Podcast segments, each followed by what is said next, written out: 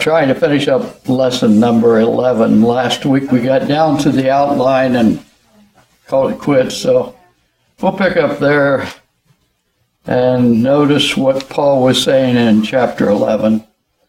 And uh, then we'll go from there. So let's bow and go to God in prayer before we start.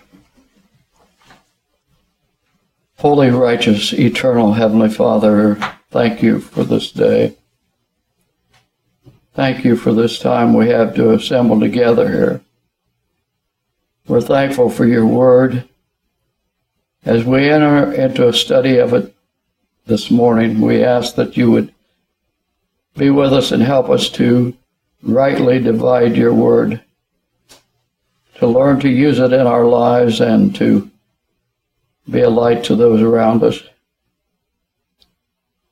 Please help us that we say and do those things which are in accordance with your will.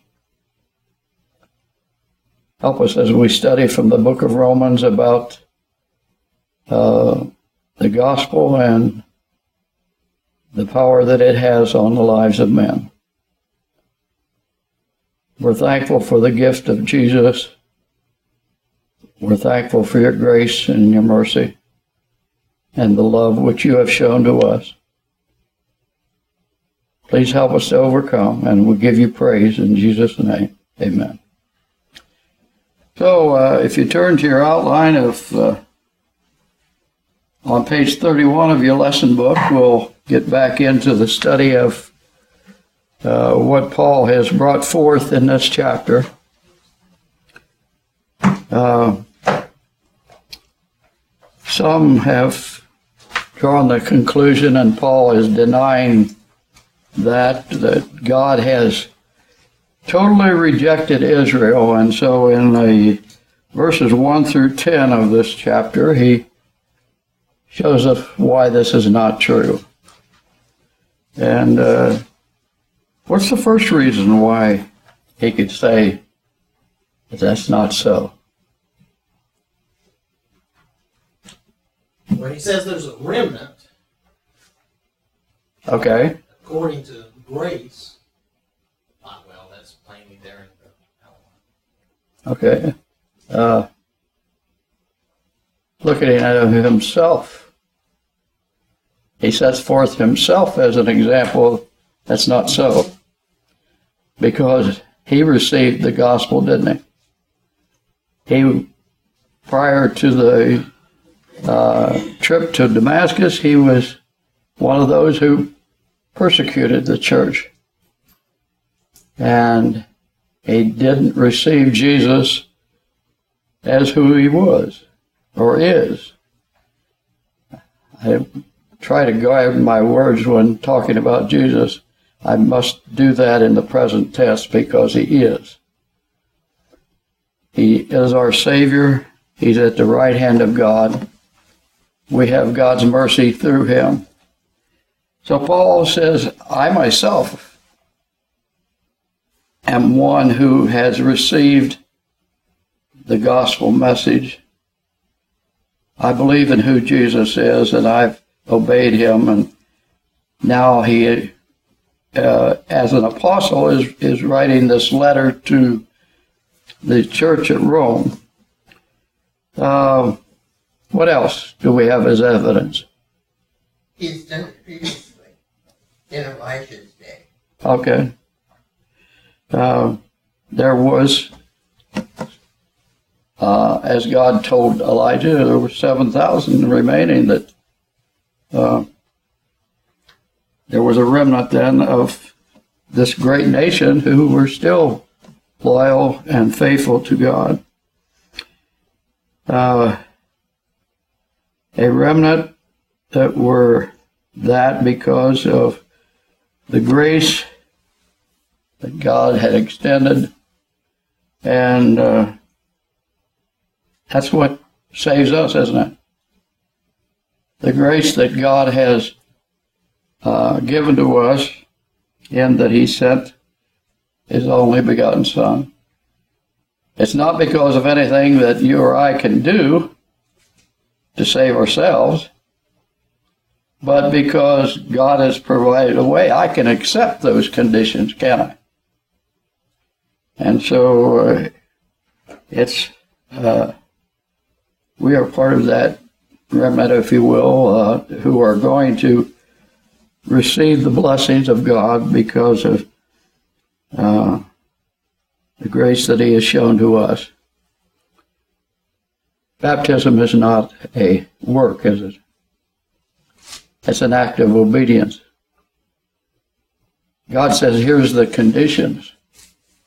You must believe in who Jesus is and what he did. And you got to confess him before men. That was part of the instructions. Uh, and then be baptized. And then I've made it. I, I see some some heads going this way. We have to daily take up our cross. We have to continue following Him and living the way He directs us to live, making sure our lives are in alignment with His Word. And as Jesus said, be faithful unto death. And then we can have the crown of righteousness. Uh, so in verses 1 through 6, then we have the evidence supporting the uh, fact that not all Israel had rejected who Jesus is. Uh, but there were some who were hardened. What's that mean?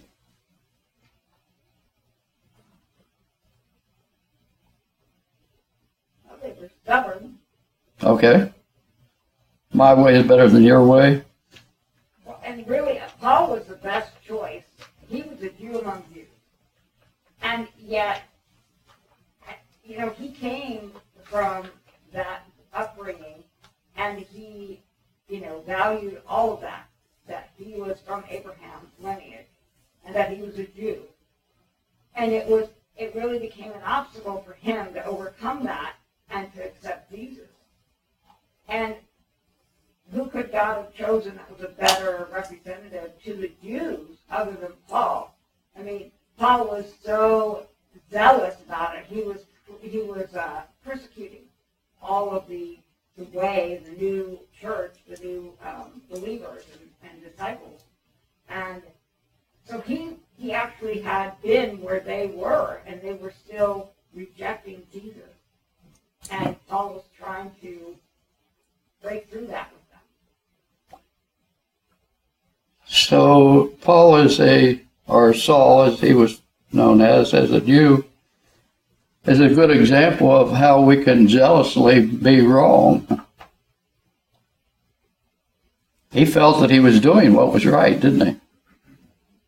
But he had rejected who Jesus is.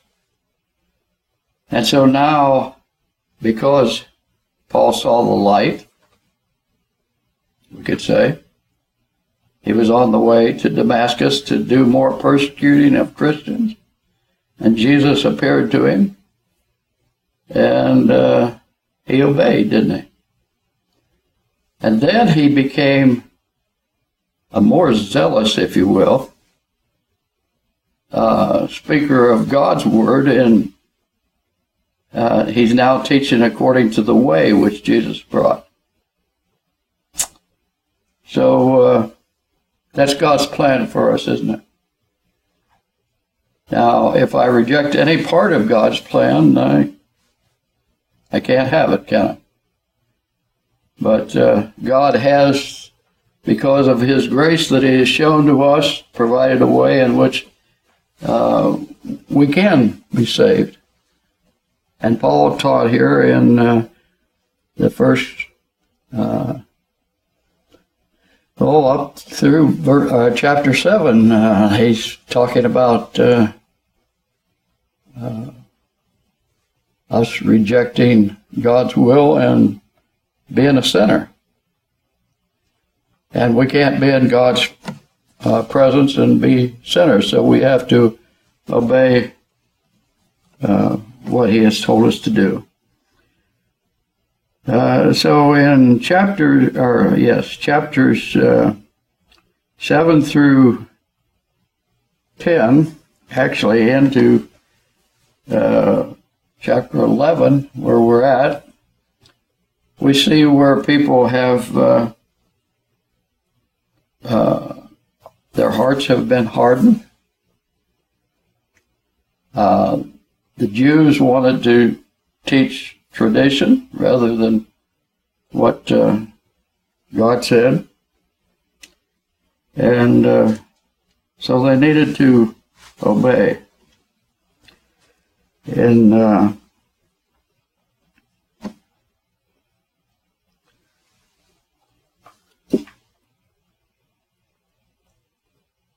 I get my outline up here where we're at. In chapter 17,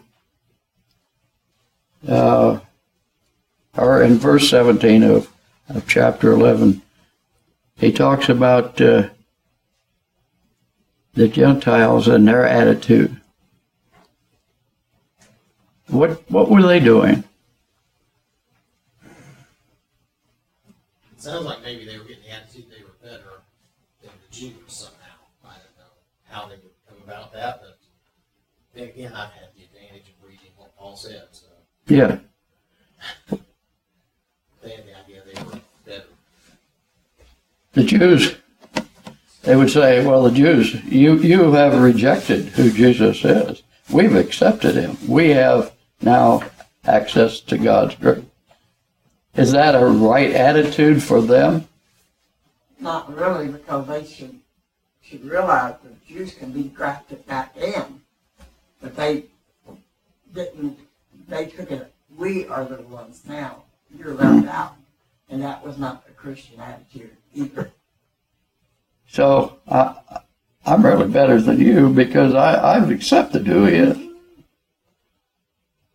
But we need to be careful that we don't have that kind of an attitude. I've obeyed the gospel, so uh, I've received God's grace, and I'm better off than those who are on the outside. That didn't help the matter any, did it? Didn't help them a bit, did You it? know, I mean, it didn't help that the Jews um, were hearing that because No. it made them jealous. And Well, how does that affect those on outside of the church? Yeah, that would be a bad problem too. yeah, That cause a wedge to be driven in there, doesn't it? we have to be careful we're not puffed up about our salvation. We need to be thankful and we need to do God's will, but who did he send his love for? All people. All people. What did Jesus say? Who needs a physician? The sick, that's all of us basically. Well, yes, but uh, in and out of the church. uh, they were condemning him for eating with sinners. And he wanted them to see that they really needed him. And so he was there trying to persuade them. And likewise, we should be there trying to persuade them also. Because without the gospel, we'll be eternally lost. That's God's remedies, not mine. God's remedy, I should say, not remedies. It's the only remedy. Uh, so he uses the uh, example of grafting a wild branch into a uh, cultivated olive tree. There were some branches that weren't producing and they were cut off. And now the Gentiles had been grafted in, hadn't they? In a sense. That's the example of, of where they stood in the plan of salvation. Pat?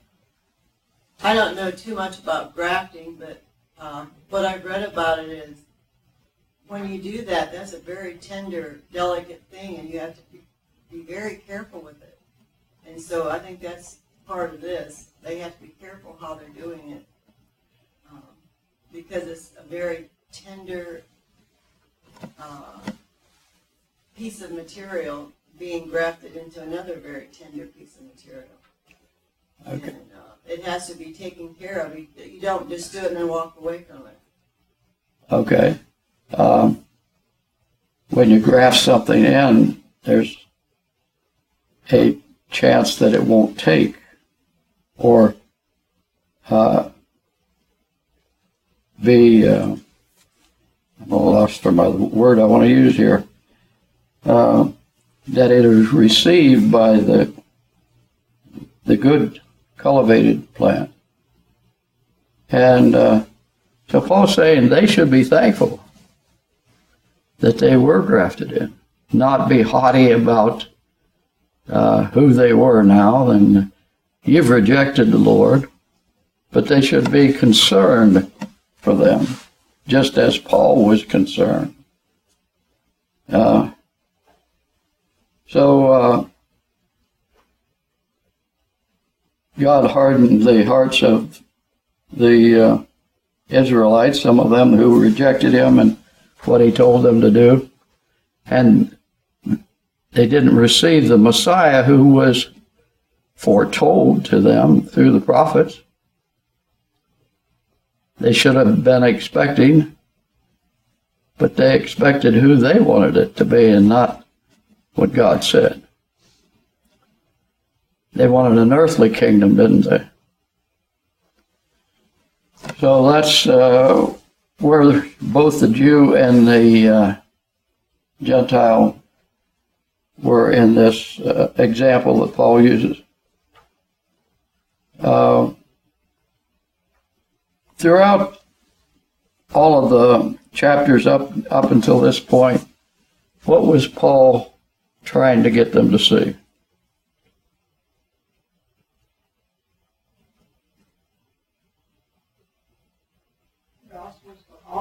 Okay. Uh, God's grace, His love, His mercy has been extended to everyone, hasn't it?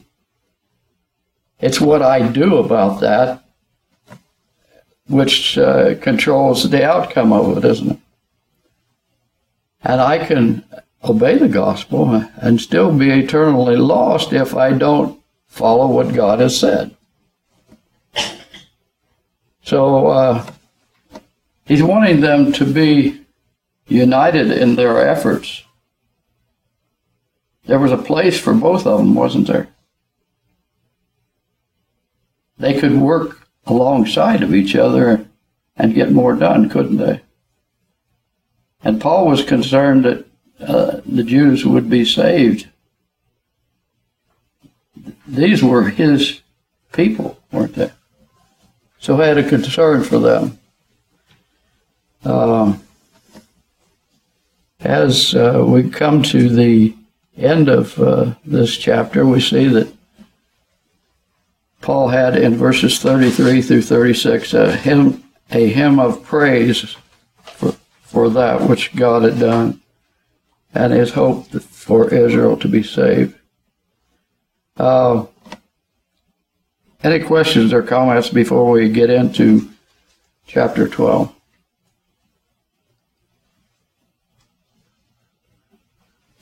Now, he changes a little bit on how he approaches it from here on out, but uh, let's uh, look at chapter 12. He says, I beseech you, therefore, brethren, by the mercies of God, that you present your body a living sacrifice, holy, acceptable to God, which is your reasonable service. He's pleading with Christians, isn't he? And he's saying, uh, I beseech you, therefore, brethren, by the mercies of God, that you present your bodies a living sacrifice. What's that mean? Well, in the past, uh, the priest offered up dead animals in sacrifice. But now that that law is taken away, and Christ has already given the sacrifice of himself, we are to be uh, offering ourselves by the way we live and act and conduct ourselves as a living sacrifice. Okay. And then he uses the word holy. What's the word holy mean? Set apart for God. Okay. Uh, and then he says, acceptable to God. Why can't I do anything I want to do? No. She says no.